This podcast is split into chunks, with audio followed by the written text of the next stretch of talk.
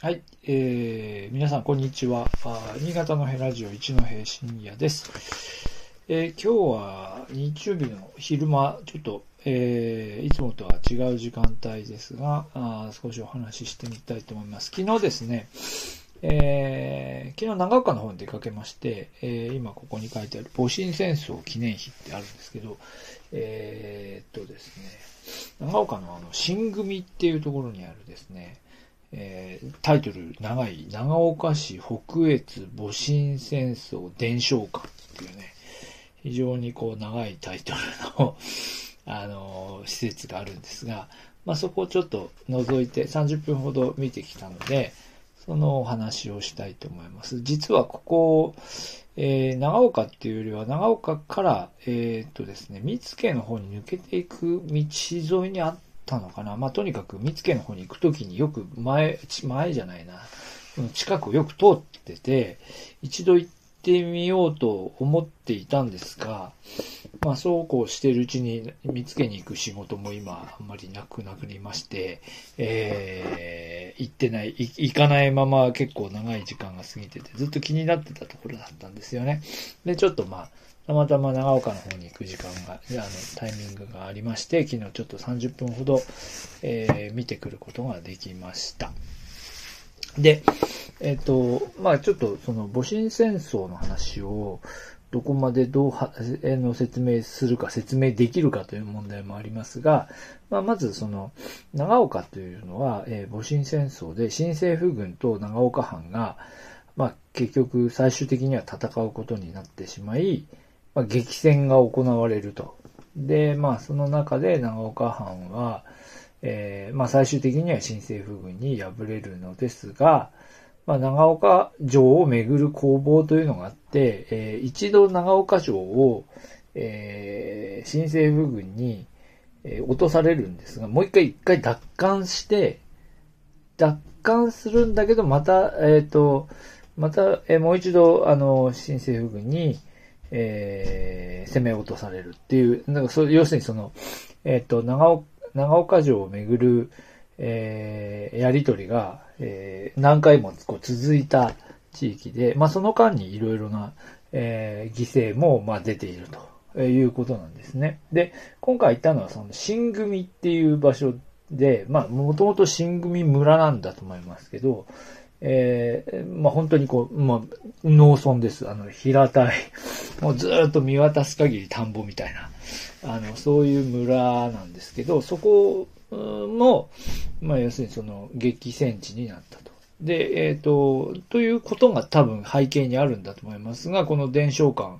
えー、まあ、農村の中にこうポツンとこうあってですね、えー、なかなかこう、あの、ここを目指していかないとなかなか行かないような場所にあるんですけど、えー、結構面白かったです。で、えー、で、若干こう滲んでるのは、やっぱり長岡長岡の人にとってのその戊辰戦争というのが、まあ、その、なんでしょうね。えー、まあ、悲劇の戦いではないですけど、長岡藩が最終的に、えー、新政府軍と戦うことになってしまうんだけど、まあ、あの、その中で、えー、まあ、ベストを尽くして戦ったというような、まあ、ヒーローとしてのその長岡藩というか河合嗣之助というか、まあ、そういうその見え方が全てかというと、そうでもなくて、まあ、ちょっとこう書かれていたのは、やっぱりこう、あのー、要するにその、えー、新政府軍が、あの勝ったり、長岡藩が盛り返したりっていうのをこう繰り返す中で、もうこの新組とかこの周辺の村々の人たちっていうのは、その都度、その、なんていう、徴用みたいなね、労、労役だったりなんだり、いろんなことにこう巻き込まれ、まあその、家を燃や、燃やされとかですね、いろいろなこう、損害を被ったと。えいうようなことがちらっと書いてあって、まあなので、なんていうかこう、まあ、うん、そういうその長長岡の、長岡藩としての戦いみたいな意味と、そこにこう巻き込まれた農その農民の人たちっていうのは少しちょっとニュアンスが違う。まあ我々、我々農民たちはこう迷惑を被ったんだみたいなニュアンスも少し感じられた。まあそういう展示でした。で、えっ、と、まあ、中ではこういろいろですね、書いてあって、面白いのは、えっ、とですね、銃が、やっぱり当時使われてた銃が結構この周辺からやっぱり出てきて、えっ、とね、出て書いてあったのは、エンフィールド銃。これ英国製って書いてたような気がしますけど、エンフィールド銃っていうのが、まあ、新政府軍も、まあ、長岡藩も両方持ってたのかな。まあ、とにかくこれを使って、あと、まあ、大砲も展示されてるんですけど、えー、大砲を使ったり、この銃を使ったりして戦いをしていたので、えー、まあその出てきた銃もこう展示されているし、まあ現在でもと書いてましたけど、まあ時々やっぱりその田んぼの中で、田んぼからそのエンフィール銃、銅銃の弾が出てくるみたいな話で、えー、まあ相当な激戦地であったということが伺われるというような、えー、お話が書いてありました。で、戦いのこう経緯もずっとこう追われていて、えっ、ー、と、まあ、この界隈は要するにその、えー、平地なんだけど、えっ、ー、と、山を越えて、まあ、長岡行くと、こう、長岡とか土地尾の方に行くとわかるんですけど、長岡、今長岡市土地尾ですけど、土地尾っていうのはなんか山をこう一つ越えたようなところに、山の向こう側に土地尾っていう場所があるんですが、その土地尾とか、あと、そう、鴨も出てきたかな。えー、土地尾とか鴨とかがやっぱ山一つ越えた向こう側にあって、で、山を越えたところにこの長岡があり、それからあと今の見附のあたりがこうあるんですよね。見附が山にこう近いところにあるのかな。まあなので、こう戦いの経緯を見ると、やっぱり土地尾とかあっち側のその山を越えて攻め込んできた、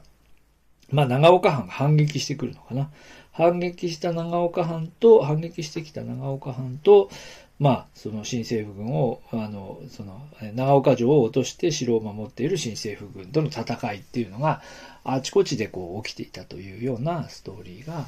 えー、語られていて、で、まあ、そう、そう、その戦績というのも、だから密かに各地に残っていると。えー、まあ、という話なんですよね。えー、で、えっ、ー、と、まあ、この新組という地域の、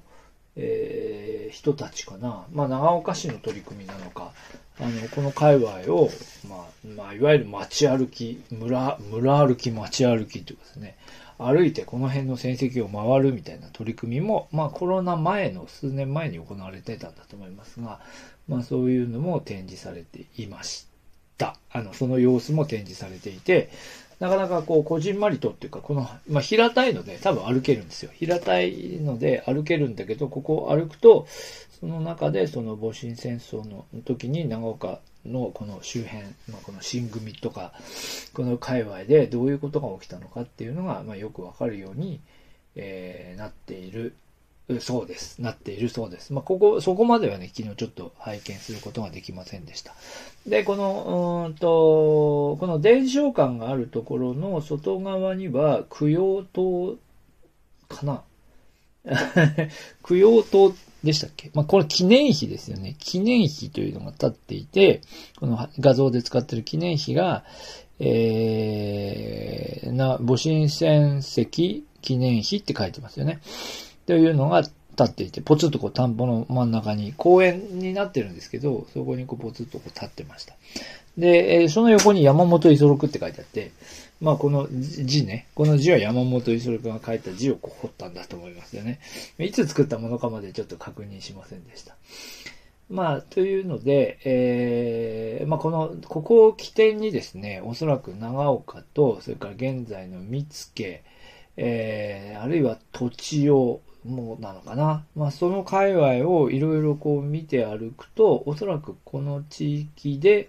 えー、あれですね、長、あの、戊辰戦争の、えー、まあ、北越戊辰戦争と言われるんですが、まあ、それはどのように長岡城をめぐる戦いが行われたのかっていうのが、えー、よくわかるようになってると思います。まあ、昨日ちょっと私もあまりこう、ゆっくりは見られなかったので、